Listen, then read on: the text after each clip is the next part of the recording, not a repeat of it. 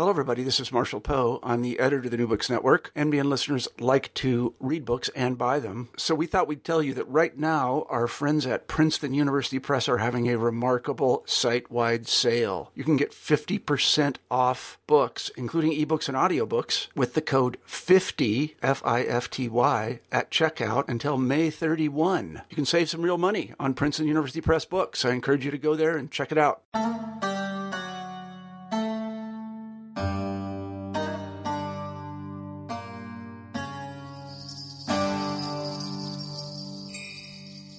Hello and welcome to a new episode in New Books in Islamic Studies. I'm your host, Sher Ali Tareen. Today we will be talking with Professor Teena Purohit about her new book, The Aga Khan Case Religion and Identity in Colonial India. Dr. Teena Purohit is an assistant professor of religion at Boston University. Her book, The Aga Khan Case Religion and Identity in Colonial India, was published by Harvard University Press in 2012. This book is a wonderfully written and carefully researched work that straddles multiple fields and disciplinary approaches. The central theme that animates this book is that of how colonial power, both discursive and institutional, transforms the normative boundaries and horizons of religious identities. More specifically, the Aga Khan case examines the transformation of Khoja Ismaili identity in colonial India. The title of this book refers to a case in 1866 lodged by the Khojas of Bombay against the then Aga Khan over the ownership and control of their property.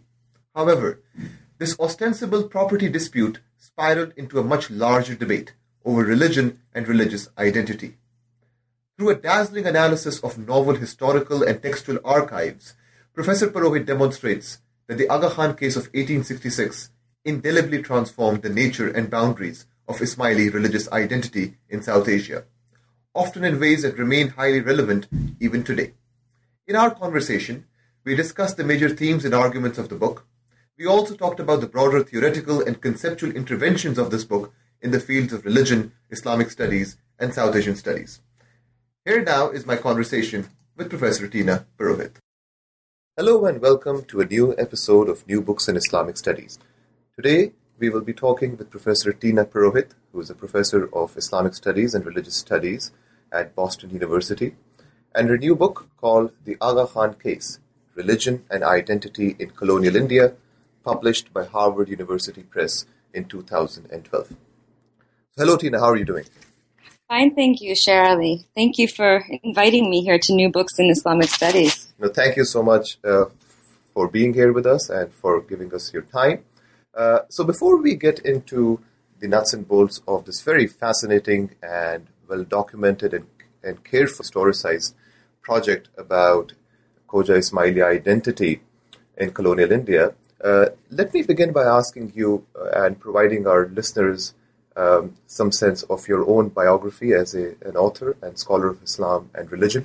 So, if I would ask you, um, how did you come to the study of religion and Islam? If you could tell our listeners some kind of a background about how you became interested in the study of religion and the story uh, behind the writing of this book.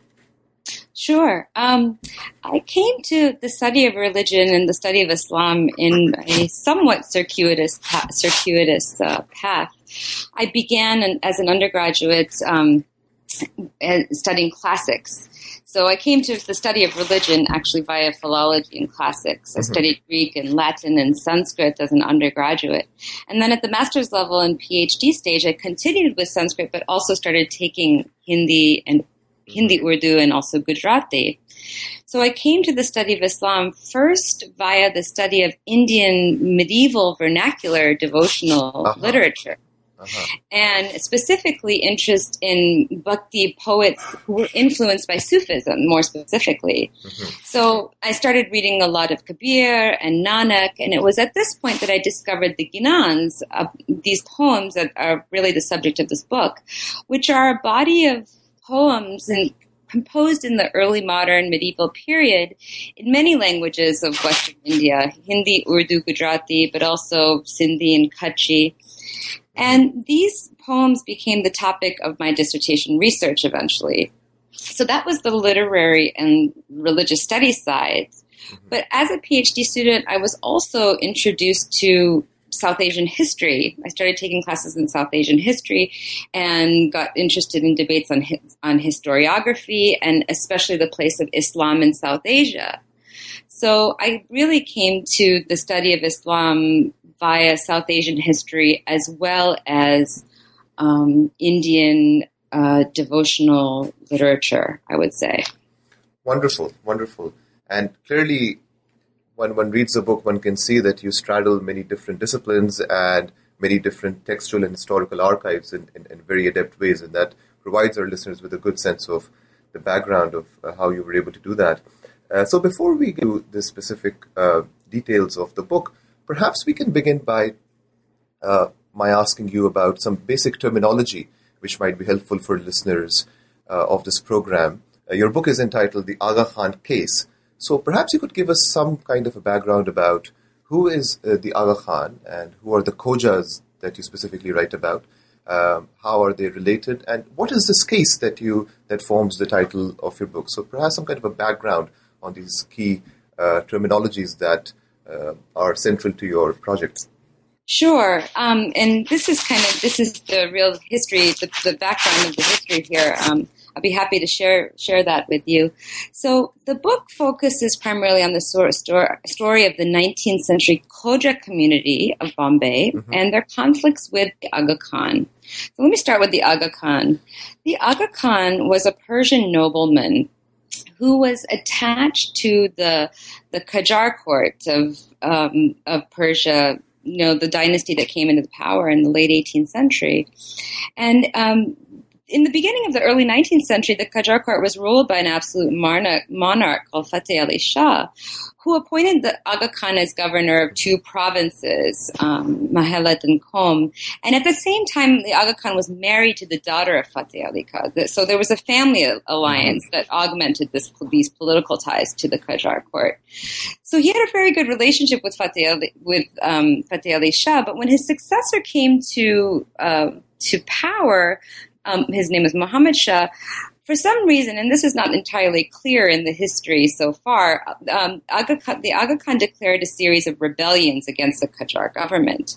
Mm-hmm. Um, and he he gathered his own troops and he started to instigate these rebellions, these uprisings in 1837 and 1840.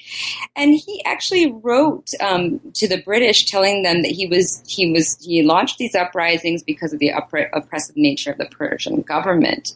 Now, whatever his actual motivations were, the Aga Khan was branded a political rebel by the Qajar court. Mm-hmm. And so, and then again, it's not so clear how this happened, but he basically began, he joined Fort he joined the British forces, and starting in in Kandahar, he worked for them, and he was basically paid to provide strategic and military support.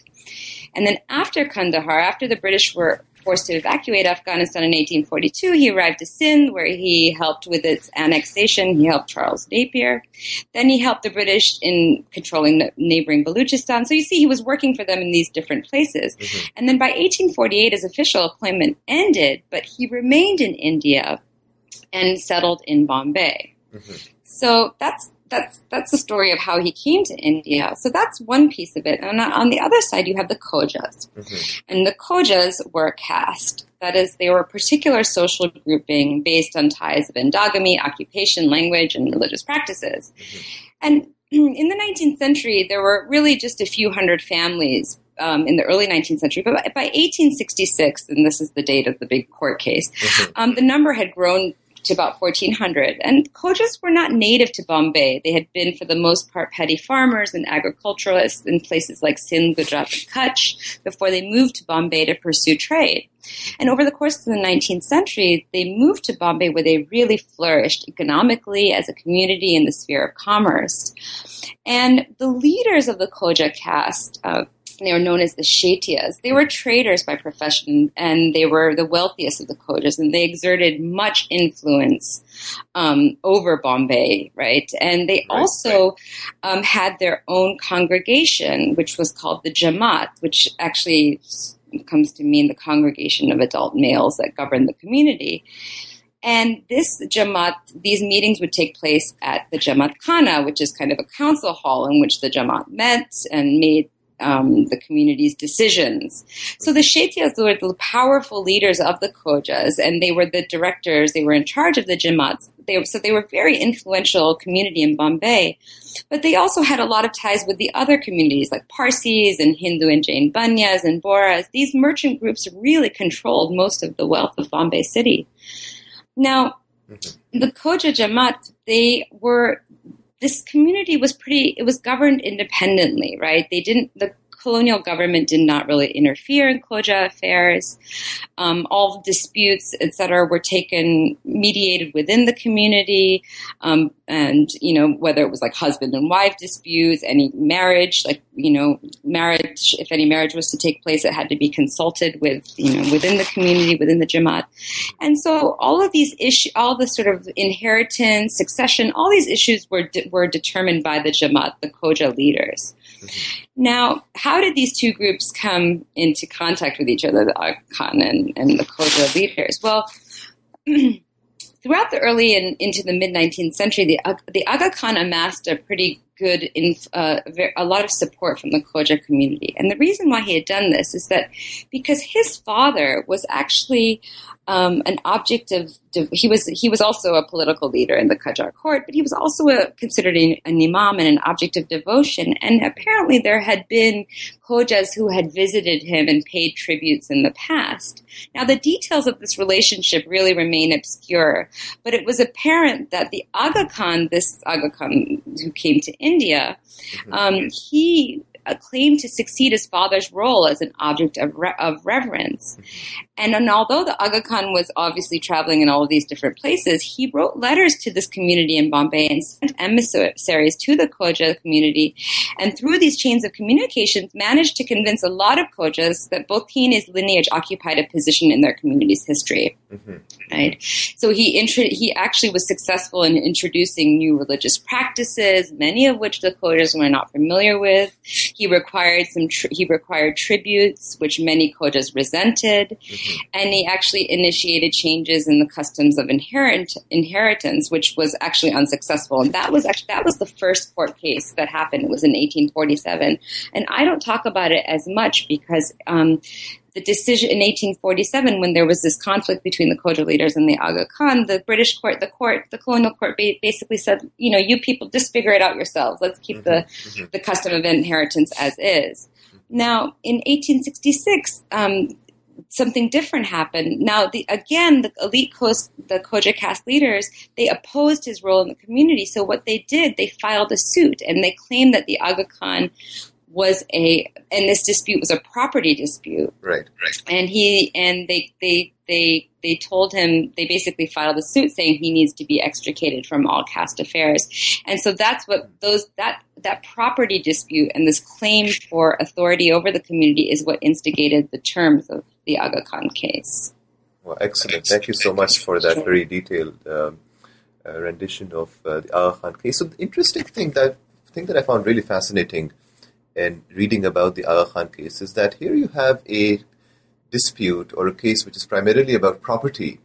And this property dispute turns into one about religious identity, where you have the colonial state having to decide about the religious identity and the boundaries of that identity of a community.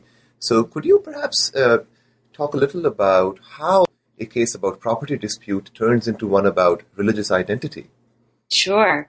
Um, it's really one of the most fascinating pieces of right. the trial, actually. So, as you're you're right, and um, it's it, it, it, this is this is the sort of the strange shift that happened in the trial because the case of 1866 was officially a property dispute. However, in the course of the trial, the presiding judge, Justice Arnold, he found it necessary to determine the religious identity of the Khojas before he resolved the issue of property ownership. And, you know, this trial went on. Um, when I read the accounts of the, the, the, trial, it's it's amazing to see like to what extent um, the the judge was so fixated on this question of religious identity. But it wasn't just the judge, right? It was the, the framing of, of, of religion by the plaintiffs that, that started all this business about religion. So, in order to undermine the Aga Khan's authority and role in the community, the caste, li- the caste leaders filed a case claiming that the property of the Khojas belonged to only members of the Khoja caste. Mm-hmm. And since the Aga Khan was not a Khoja, he had no right to intervene in caste and property issues. So the disagreements between the two sides centered specifically on control of caste affairs, property ownership, and payment of review and revenues. But despite this, both the plaintiffs and the defense were required to make a case about the religious identity of the Khojas. Justice Arnold was determined to figure out what their religious identity was first, right? And ultimately, he, he sided on the side of the defense, which officially proclaimed that the Khojas and the Aga Khan were Shi'i Ismaili. As part of that decision, he concluded that the property of the Khoja caste belonged to the Aga Khan. Now, of course, crucial for my study were two questions. How was this religious identity of the Khojas established as, as Ismaili? And second, why was it necessary to establish the religious identity in a property dispute? Mm-hmm. Well, Arnold officially, the interesting part here is that Arnold officially declared the religious identity of the Khojas in the final judgment as Ismaili Muslim through an interpretation of poetry. So, one of the key documents through which the defense argued their case for the Khoja identity as Ismaili was the text Dasavatar. Now, Dasavatar is literally means the ten avatars. It's the poem of the Ginan genre that I talked about earlier. It's a Gujarati Hindi vernacular rendering of the classic Sanskrit story of the ten avatars of Vishnu. Mm-hmm. And this poem, this text was transmitted and finally tr- transcribed in the early 18th century. It was, you know, it was passed down orally for a long time. Now, it was a central document in the trial because both the plaintiffs and the defense described it as the single most important religious text of the Khojas. The defense, however, scheme this is the side of the Aga Khan, scheme, schematized Dasavatar in such a way to show that the Khojas were specifically Ismaili Muslims. So you must remember, both sides agree that this is the most important text. Mm-hmm. But it's about who did the most creative or convincing argument, you know, with it or, or interpreted it most convincingly. Right. And the right. defense, they pointed to the fact that they made the argument that look, you have the first nine chapters which narrate stories of Hindu avatars, but the final chapter distinctly focuses on Ali, the first Shi'i imam. And this transition, they argued, proved that the Khojas were Hindu converts to Ismaili Islam. Mm-hmm. And so this reading was the, the other side, the, the plaintiffs could not come, they could not counter this argument. So Justice Arnold went with the defense's reading of Dasavatar, and they just and decided, look, the Khojas were converts to Ismaili Islam. He arrived at this conclusion that this theological and the division, the, the division in the text demonstrated the history of Khojas as Hindu converts to Ismaili Islam. So this is pretty. Um, this is pretty wild because really, at one stroke, he really re- redefined the Khojas as converts, and and Dasavatar is a conversion text. And so, what I illustrate is how the judge's interpretation of Dasavatar divided the poem into two parts, one Hindu, one Muslim, and this reading was utterly novel, right? And because um, it, it, demarcated these categories and created a Muslim identity for the Khojas. Um, and again, the work of it, the arguments was laid out in the trial, but what Justice Arnold did, he put it together in a narrative in the judgment. Mm-hmm. Mm-hmm. So that's very, very fascinating. Uh, one of the major points that you that you make um, in this book is that this case, the Aga Khan case of 1866, radically altered the way in which Ismaili identity was henceforth imagined, and this mm. intervention of the colonial state in deciding over what that identity should be and what the boundaries of that identity should be really has uh, henceforth uh, altered the way in which Ismailis uh, uh imagined their identity uh, so perhaps I could, if I could have you say a bit more about the implications of this case and ways in which this case uh, altered the parameters and the horizons of Ismaili uh, religious identity in the years after this case until today in many ways. What are some of the ways in which Ismaili identity was altered and transformed as a result of this case? Yeah, um, well, I make the argument that, you know, the 1866 decision that Khojas were Ismaili Muslim, um, or Muslim, let's say, in this identity, identitarian is the term that I use, sense, this has had lasting repercussions for the self identification of the Ismaili community. In the early 20th century, the third Aga Khan, Sultan Muhammad Shah, whom if we get a chance, I guess maybe we'll talk about a little bit later sure. Um, in the interview, he mandated a series of um, Islamicized reforms within the community. Uh, what I talk about the most in, in the book is the production of an official canon of the of the Ginans in print, and this canon was marked by a series of changes, which were such as the discarding of Hindu, all kinds of quote Hindu names like Hari and Krishna, and the introduction of new Islamic ones. So that was one really important phase or change that took place. Um, uh, with regard to the Ginans. And today, I'll give you just an example. Sure. The current Aga Khan, Prince Karim Aga Khan IV, he has further Islamicized the Ismaili liturgical setting changing the language of service from the vernacular Gujarati to Arabic, mandating greater use of the Quran, and and most recently, um, as of the 70s, I believe, banning all quote Hinduistic ginans, including Dasavatar right? The Ginan that was agreed to be the single most important text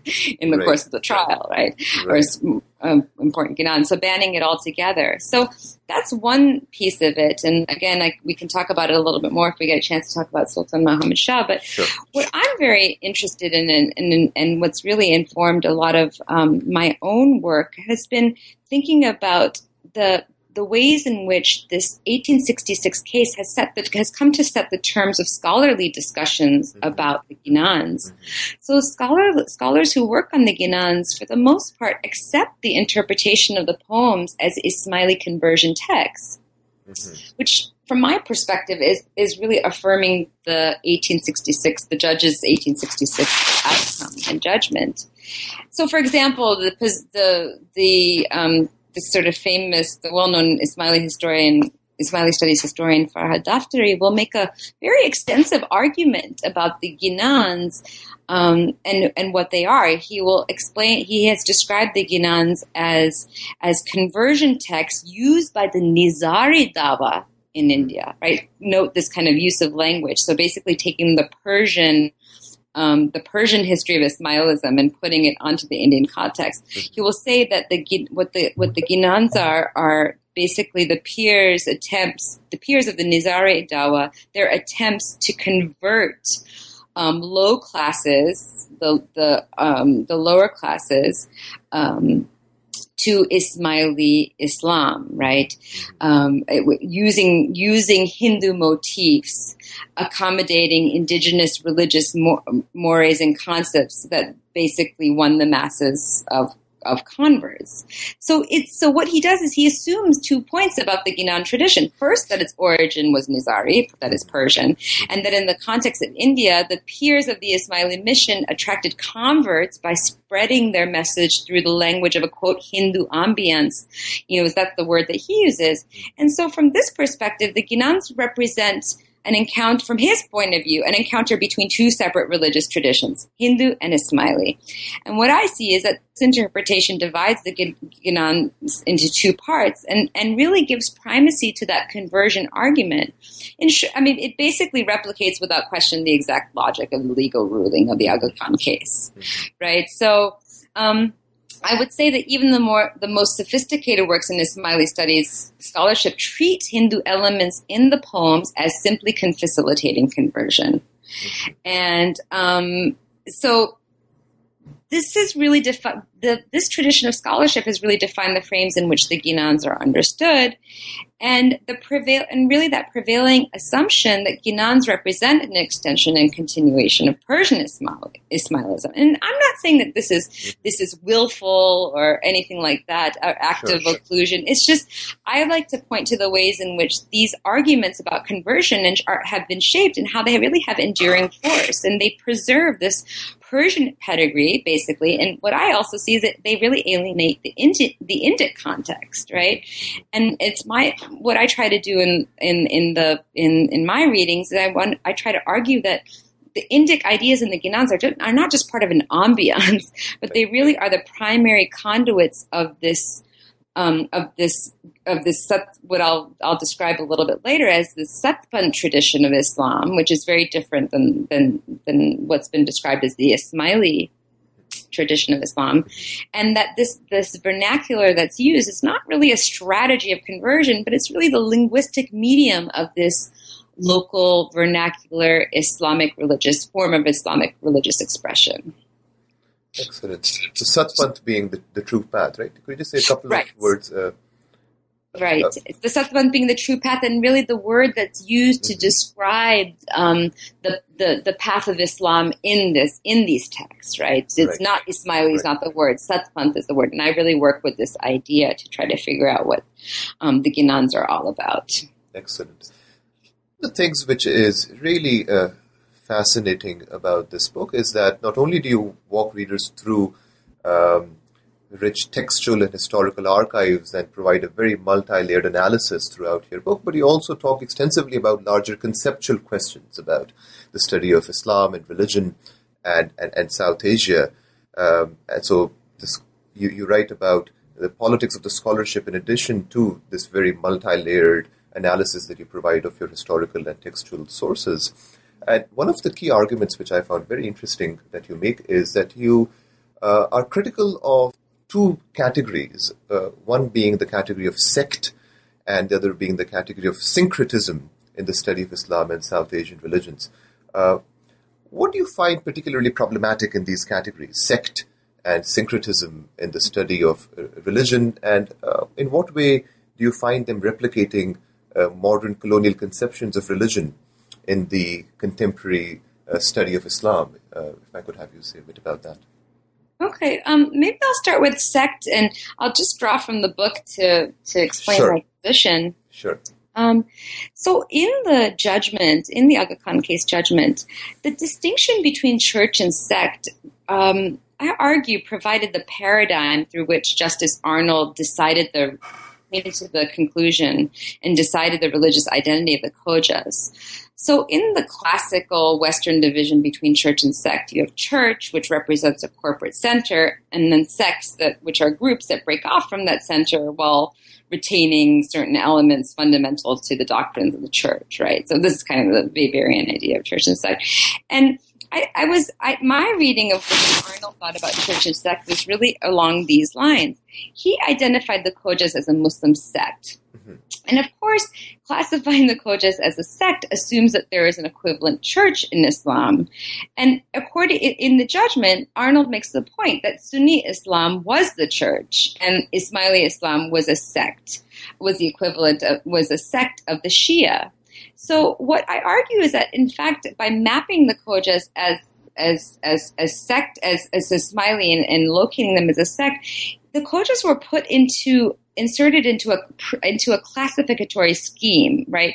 Uh, placed into an already systemized idea of Islam in which let's say the Arab or the Sunni was world was its center, and then internal differences within the tradition were defined through this template of church and sect. And the other important point here is that, and this goes back to my point about um, uh, about identity and, and what I call identitarianism. Justice Arnold's conception of religion was identitarian. And what I mean by that is that he alleged that the khojas must have must have a religious identity, right? They must have a religious identity, and that they must have a single religious identity. There was no either or or both possible here. And so the Khojas could only be Hindu or Muslim. This is what was one of the questions at the beginning of the trial. Mm-hmm. And if they were Muslim, they must be Sunni or Shi'i. So in this way, these that this this this this um this this scheme he provided was it was very it had these constraints right in terms of the way khojas were placed. And so of course i try to do something different and explain you know through the through their religious practices in ginans look that we need to think about that it's it, it's very inaccurate to use this term term sect to think about um, um, about about the Khojas. But actually, to go back to your question about the study of Islam, I mm-hmm. think that that is really it's really important because this term has been so completely naturalized, right? right. And I really, I, t- I tell my students this in all of my, you know, intro courses and, um, and even my Sufism course that this mm-hmm. term sect is really misleading and it is inaccurate because within Islam we have no equi- there is no equivalent of church, right? There's no corporate institution, and so um, we what we do by using this term we perpetuate the ways in which we we elide these differences i think between say christianity and islam or um, and I give you another example is with Sufism, right? right. It's so hard to break out of the idea um, that, that, that received idea that Sufism is a mystical sect of Islam, right, right? right? But if we participate in this logic, we continue to reify and naturalize this dichotomy, these divisions, which really aren't there, right? If those of us who, who know, who are very, who understand or, or are sympathetic or want to think about Islam and history and practices, I mean, if we think about the idea of tasawwuf instead, we're forced to think about a process, right? If we use that term tasawwuf, we're okay, pro- a process, a tradition that has always been part and parcel of, of Islam, not some some sect, some break, right? Mm-hmm. And so I have a real problem using this term sect with within the study of Islam, and I think that the the Ismaili case reveals that that problem um, really quite dramatically. So, Teena, let me let, return to the Dasavatar uh, mm. because it is so crucial to the story of this book. And you critique the way or show the ambiguities and the contradictions of the way in which British colonial authorities approached this text and read this text in a very identitarian uh, fashion in order to ascribe this very fixed religious identity onto a community, the Ismaili Khojas. Uh, but you don't stop there. You provide an alternative reading. You, you also go one step further and make the argument that these texts can be read in very different ways and can be read against what you call the modern judicial archive. Mm-hmm. Um, uh, and that I found a very fast hermeneutical exercise that you conducted in this book about reading these kinds of texts, the Dasavatar specifically, in a way uh, which would counter uh, the modern judicial archive or the British colonial um, uh, manner of reading this or approaching this text. Could you tell us a little more about how you uh, go about uh, presenting and uh, and fashioning this alternative reading of the Dasavatar? Yeah, sure. Um, well, one of the, the, the points of entrance where I where I tried to figure out um, what, what, what is going on with this text and what is so central to this text and why what the court has said doesn't make doesn't do justice to it or why conversion argument the conversion argument doesn't do justice to it. Um, well, where I where I enter my own analysis is Dasavatar's discussion of temporality and messianism. Mm-hmm. And I, I, argue that it's really within these two ideas that we see the very complex workings of what I call Satpanth Islam, right? So the, the form of Islam articulated by the Ginans. This can be seen in Dasavatar's um, um, Dasavatar's approach to and discussion of messianism and temporality. So I'll tell you a little bit about the poem. The poem is premised on the belief on the messianic worldview. And what I mean by that, I draw really, um, I, I, I, use the work of Abdullah Aziz Sachedina to describe what I'm talking about in terms of imamate messianism, which is this this perspective where the present world on the one hand and life beyond is given meaning and reconciled through the imamate idea that an expected deliverer is supposed to come and humble or destroy the forces of wickedness and establish rule on earth, right? Mm-hmm. And this is his formulation, such Sachedina. So, and I see this at play in Dasavatar, where you have what you have is um, a story of good and evil, and the culminating event in Dasavatar is uh, this confrontation between good and evil army, armies that happens. And the protagonist of the story is called is is the tenth avatar, and this figure is moves between a, a, a, Mahdi figure as well as a Vaishnava figure, right? He's described um, as arriving on a white horse with a sword, so very much along the lines of you know, the way Ali Imam is supposed to, is envisioned, but also the final avatar in the cycle of Hindu Hindu avatars. Um, and this figure, who's often referred to as the Shah, he comes, um, he he arrives, he comes out of hiding, very much in accordance with Shi'i Mahdi theology, which rests on the idea of an appearance, right? And he moves out of occultation, and this this confrontation between the good, between two armies, good, good and evil, it actually takes place between two spaces, in a place in what's called an Arab Desh, which is supposedly Arab lands, and then in in in, in India. Uh-huh. And at the start of the poem, this Shah, this this tenth avatar, resides in the Arab Desh, but he actually confronts the demon's army and the great social transformation that tra- happens takes place in India. So there's a lot of anticipation, and there's this whole description, really beautiful description of the physical and social overturning of order. And, and, Shah himself, right, he's getting ready to establish his throne, and the detailed descriptions of his horse and his physical mm-hmm. form. It's all about anticipation. And so, and, you know, and then ultimately the Shah destroys the, you know, the the, the, the demon and, and, and, and, and that's that that slays the entire army, and so that's the end. Mm-hmm. But what the one of the points I point to, I, I, describe it in, in in the book, is that what's so significant about the account of this is that the closing verses of Dasavatar describe at length what's called the eternal abode, the Amrapuri, mm-hmm. that's promised for all the believers. And ultimately, the poem closes by stating that those who follow the words of Dasavatar will be spared from the cycle of reincarnation, samsara, and they will also avoid the fire of the great day, the Mahadin. And now I make the point here that what is so significant is that we have two ideas of the afterlife. Uh, very much a cyclical idea of death and rebirth, which is very Indic. And, and it's also explained along the line of karma very extensively in Dasavatar. But then you also have this final judgment day, right?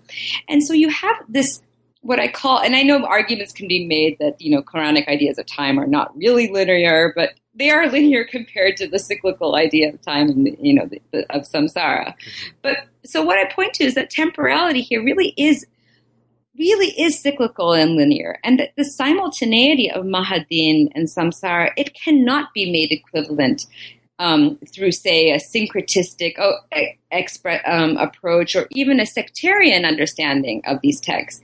There's no idea that's given primacy here. We can't say one is more important than the other, and there's really no single definition or process of commensuration that can account for both cyclical and linear ideas of temporality. So, what I try to show is that really um, that that these events in the poem allowed me to make my point that the locality of Islam, the indigenousness of Islam, they can really be read through an engagement with the messianic imaginary of Ismaili religiosity, right? One that was squarely Muslim and squarely Indic.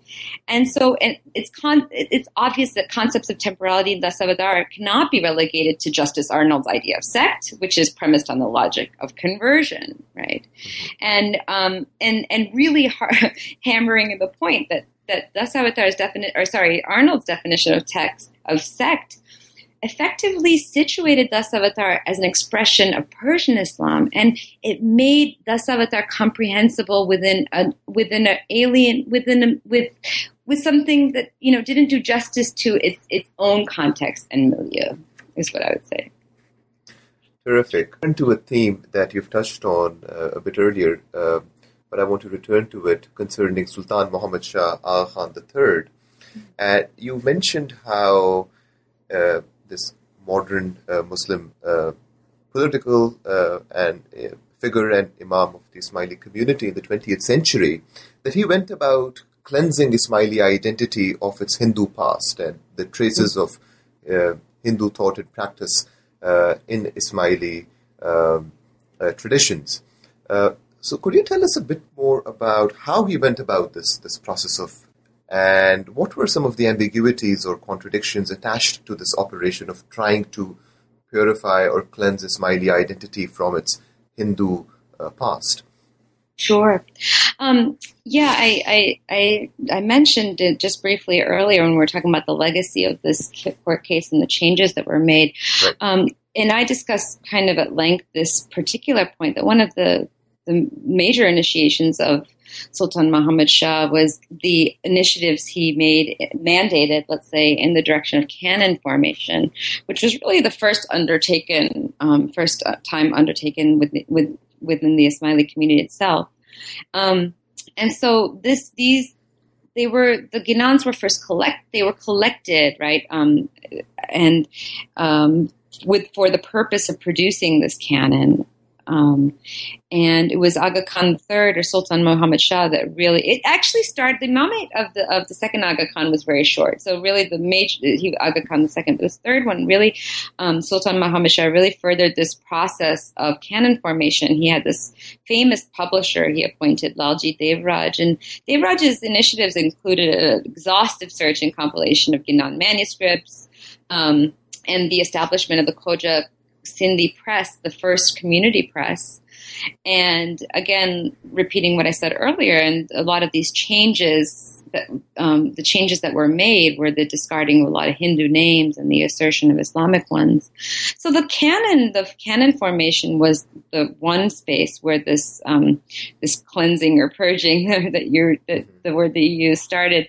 Um, the other would be, I would say, the farmans, which I think were very much um, you know, really, uh, the, the, that is the, the, statements to the community. The farmans were this were the, genre, let's say, through which Sultan Muhammad Shah del- delineated the new terms of Ismaili belief and practice when he became imam.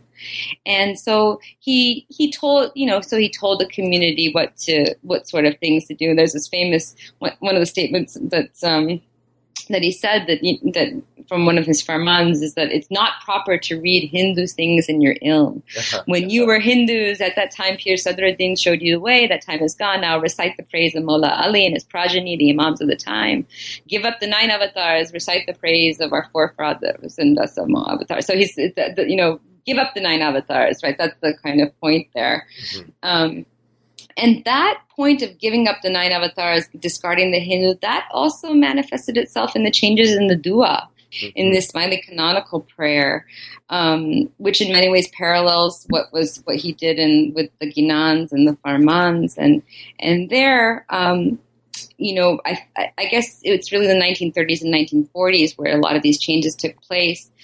I guess prior to the 1930s, the dua addressed the 10 avatars. And later, after that, the avatars were replaced by lists of Ismaili imams. Mm-hmm. So, so we see this, the same sort of, the same sort of move.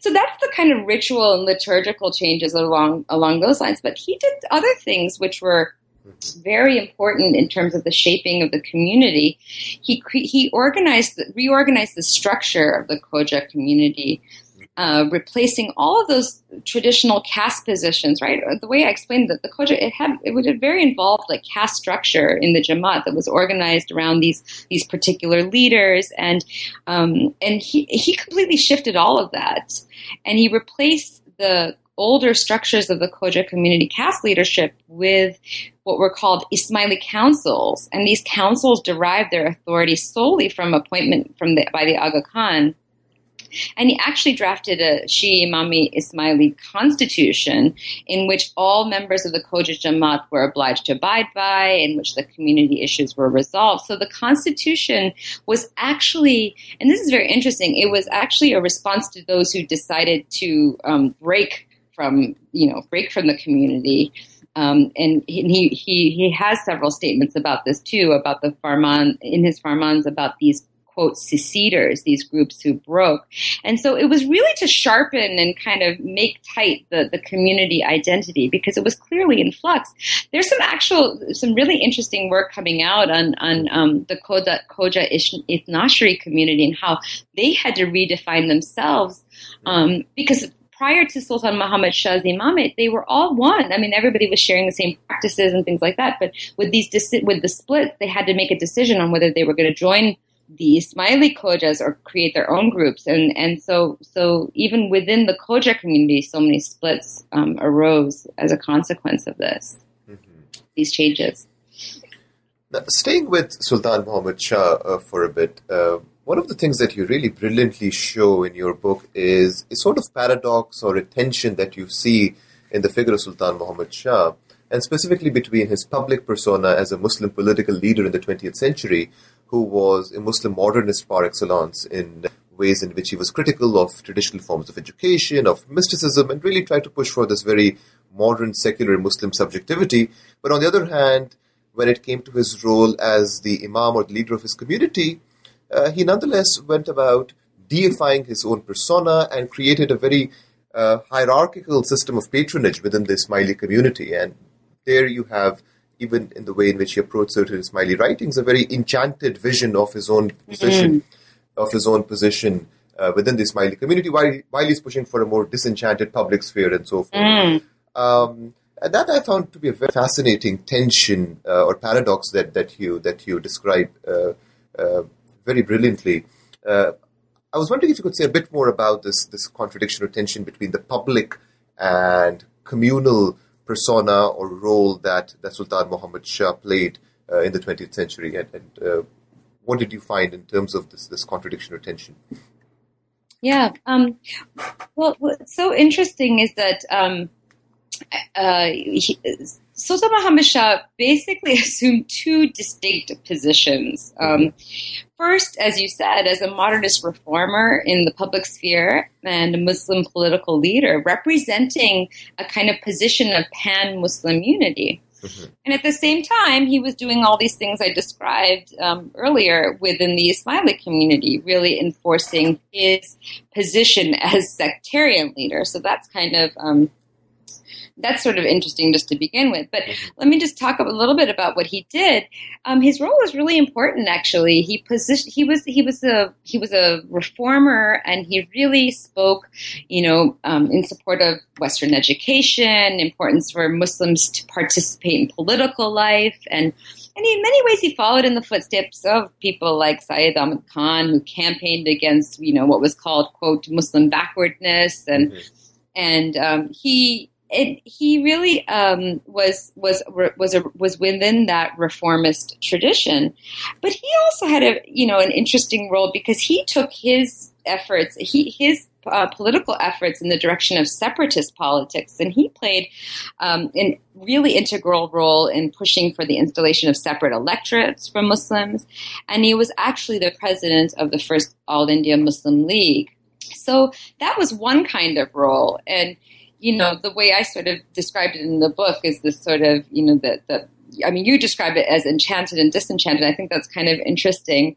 Um, and the way I think of it is much more simply as horizontal and vertical. and what I mean by that is that right. this sort of pan Muslim unity is about putting everybody as equal, bringing all Muslims together. Right. And then this vertical, what I describe as vertical, has to do a little bit more with what you're calling the enchanted, right? A sort of um, retaining his position as imam and his status as divine leader within the what I call the private domain. He he um, he was essentially the Ismaili messianic sovereign, right? And so. Um, in the final chapter of the book, I explain the kinds of, ch- you know, these changes that took place within the sphere of Ismaili religious practice. But really, the most most significant being um, that he actually um, was able to.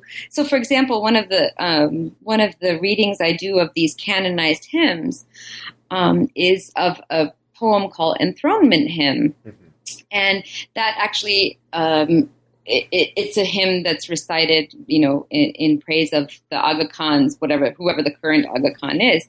But in the enthronement hymn, what you see very clearly is that Muhammad Shah is actually so this idea of messianism that I was talking about earlier with Dasavatar, the, the Ginan tradition was very much built on this idea of messianic expectation, right? Waiting for the uh, imam. And so enthronement hymn really places Muhammad, Sultan Muhammad Shah as the fulfillment of messianic expectation, right? Mm-hmm. And that um, and so you see these new terms of Ismaili devo- devotion that um, are, are brought into line with this idea of Muhammad with with Muhammad Shah as the primary object of devotion, and so this kind of reconfiguring that takes place is quite interesting because you know, it works on the on these older ideas of messianic time, the awaiting, right, the expectation, all of this. But in the poems um, themselves, especially this poem in particular, you see that there's this sense that now we have a new idea of community, right? That's not based on expectation, but now a sense of fulfillment. Mm-hmm. That's very fascinating. Uh, let me take a step back from the specifics of the project uh, and uh, ask you about the, the larger positioning or, or, the larger conceptual stakes uh, of this project. And let me ask you about this long running uh, debate or argument or conversation in the field of South Asian studies and also in religious studies more broadly, what we might call the continuity versus rupture debate about the role of colonial modernity and colonialism in the formation of religious identities, whether from pre modern to, to colonial India, we find a rupture or a continuity of entities and so forth. And this has been a conversation which has been going on for some time. Uh, so, how do you see your book uh, making a contribution to this debate? And uh, if I could put you a bit on the spot, where do you stand? What are mm. your what are your thoughts on this on this uh, on this ongoing conversation and debate in South Asian studies and religious studies, more broadly speaking? Yeah. Oh, oh, yeah. It's a very big debate in South Asian studies for sure. And I've, I really, because I feel like I, you know, I've worked on the um, on pre-modern literature so much, and I've been part of those conversations, and yet I have been also inducted into, you know, modern South Asian history and those debates. I feel very sympathetic to, you know, both kinds of worlds and sets of debates, and I, I say both because they seem to be pretty separate at times. And I would say, I mean, I come down pretty clearly on um, on on the rupture, I guess, because I think right. we see, you know, it's really hard to make a debate about continuity, having read my book. But I think the thing what the book does is unlike a a kind of let, let's say to be reductive an invention of tradition argument. My point is not that a tradition is invented, but um, it's def- it's reconfigured, right, um, in new ways.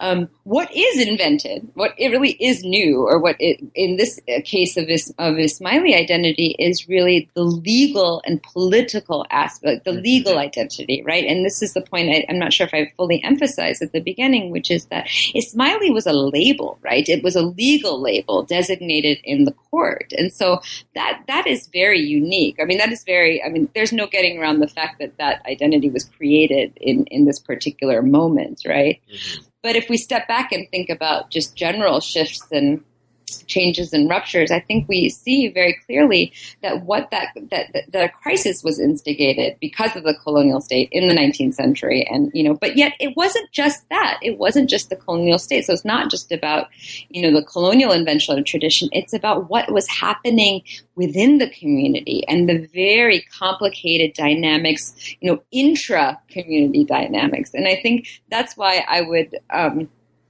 I would shift the focus to not so much putting you know not not putting so much on you know whether colonialism changed everything but really like look what the sort of changes that were instigated by by you know by, in the 19th century within within communities too right? mm-hmm. Mm-hmm. Um, i hope that answers your question oh, absolutely it's a, it's a fascinating, fascinating. Uh, discussion, discussion, in many ways uh, so continuing with that if i could perhaps connect your own positionality as someone. Uh, in, in some ways, it's quite rare that you're able to straddle these different fields of South Asian religions, Islamic studies, and, and, and do so uh, uh, very adeptly. Uh, if I could perhaps connect your own positionality as situated at the boundaries of Islamic studies and South Asian studies with the argument, the larger argument, which is trying to make us think differently about the boundaries of religious identity, of uh, the rupture that you've see in the hardening of religious identities when you have Ismaili Khojas being uh, uh, demarcated as either Hindu or Muslim and so forth. This, this, logic of identity, this modern logic of identity in which you're either or. Um, in what ways, this is sort of an open-ended question, what ways do you see your own um, uh, intellectual positioning at the boundaries of these different fields uh, being mapped onto the larger project and the larger argument that you make about making us think differently about these boundaries and, and, and how, in, in what ways do you see your own straddling between different fields uh, being reflected in the kind of argument that you're making and the political stakes of your project about making us think differently about uh, modern identities and their and their boundaries and limits and so forth. Yeah. Um, you know, it's. Uh, I guess I haven't thought about that one um, too much, but I think that I can. I can say that I could, You know, I could, you know, I'm hired. It's interesting. I teach in Islamic studies and uh-huh. I teach in South Asian studies, and and I always feel like you know, there, especially with Islamic studies, there is a sort of a notion of a center in some ways, and uh-huh. and I think that has to do a little bit with you know, you know, the legacy of Orientalism and how the study of Islam has come to the West, and so I think this sort of questioning. What what I realized really is this questioning that I that that came about in the in in during the course of, in the court case and how the how the Ismailis were identified as as Khojas. Um, sorry, as part of Persian Islam, it mm-hmm. really ha- it really revealed that kind of bias, this kind of Arab centrism. And this is the argue. This is what I'm. always, This is what you know. The blurb of my book, for example, is saying, right, or the description right. of my book. It's about trying to get away of an from an Arab centric Islam. This is the way this community was constituted through the through the court, and this is also what I see myself doing. And by virtue of the fact that I have come to Islam via South Asia, I feel like I'm also doing that work myself, right? Mm-hmm, so mm-hmm, mm-hmm. I think those two things are happening at the same time that right, um, right. we see the bias, we see the legacy of this bias in the way we understand and we approach Islam, but I also am forced to constantly be doing the work to, un- to undo that because that's the perspective I come to. Had I been trained in, you know, fiqh or in Arabic and Persian, I'm not sure if I would have that same, the right. same lens that I bring to, to, to this, to this this case and to this project here. So I think it's very much shaped uh-huh. by my own um, my right. my own intellect, intellectual. The argument of the book is very much shaped by my own intellectual trajectory. Right. Uh, so Teena, as we're approaching, uh, as we're running out of time, thank you so much uh, for the generosity of your time. Perhaps uh, we can complete this conversation about the uh, projects that you're working on these days. What what what occupies you uh, these days in terms of the work that you're doing, and uh, what are some of the things that we can expect to read from you in the future? So, uh, generally, could you tell us about the projects that you're working on uh, right now? Sure. Um, I have a couple different projects that are hopefully will kind of come together as one big project. One of them is um, and, and, they tie both of them tie in some ways developed from this this 19th century study of the Ismailis and one has to do with um, the question of heresy in, in, in modern Islam mm-hmm. and how we understand this problem of of, of, of, of, of who's inside and who's outside, right? And I think the Ismailis are really one case, um, which is not as charged as, um, say, some other communities like the Ahmadiyya, um, the Ahmadis, which is one group that I'm working on right now, especially. Um, I, am interested in reading the writings of Ghulam Ahmed and especially how he has been declared by many um, in, in the time, not so much the time that he was writing, but a little bit later, and certainly in the modern period, as heretics, as, um, as you know, as heterodox part of a heterodox Islam. So I'm interested in thinking about that particular community um, in, in, in relations in, in relation to the question of heresy. But the larger pro- project I'm thinking about is on um, modernism, Islamic modernism, and Islamic modernist thinking. And I'm struck so much by I'm teaching class on modern Islam how modernists, especially um, there are always these standard, you know, classical modernists such as you know, Muhammad Abduh and Rashid Rida and, and Syed Ahmad Khan and Muhammad Iqbal. And so we have these standard modernists, but we never think about, say, Sultan Muhammad Shah, who's such an important figure during this period, or Gula, Mirza Ghulam Ahmed, also a modernist, right? And so I'm thinking about why are leaders of these, quote, sectarian communities not in the modernist conversations? And so I'm thinking about um, uh, about writing about how modern Islamic modernism is a potentially expansive idea that has been somewhat flattened out and read in terms of um, just you know these classical modernists and their what I call versions of a quote Protestant Islam, whereas within their own texts and within their own writings, there's a lot of interesting material that I think hasn't been discussed on the one hand, and on the other hand, you have other figures, other modernists who are in the same period that don't seem to make it into the conversation, and I want to bring them into this larger modernist. Um, conversation and think about the movement in, in, in new ways, hopefully. Wonderful. So, The Aga Khan Case Religion and Identity in Colonial India by Teena Purohit, published by Harvard University Press in 2012. Thank you so much, Teena, for your time. It was an absolute pleasure reading your book, and I thoroughly enjoyed our conversation. And I'm sure our listeners also appreciate and uh, this uh, conversation and your uh, very articulate and erudite uh, answers uh, uh, to some of the questions posed to you. So, thank you so much for your time, and we look forward to reading more of your work in the future. Thank you so much, Sher Ali, for these fabulous questions and this opportunity uh, with new books in Islamic studies. So, this was my conversation with Professor Teena Purohit of Boston University about her recent book, The Aga Khan Case Religion and Identity in Colonial India, published by Harvard University Press in 2012. Thank you very much for listening, and I hope you enjoyed this conversation. Please join us next time also for another conversation in new books in Islamic studies. Until then, thank you, goodbye, and stay well.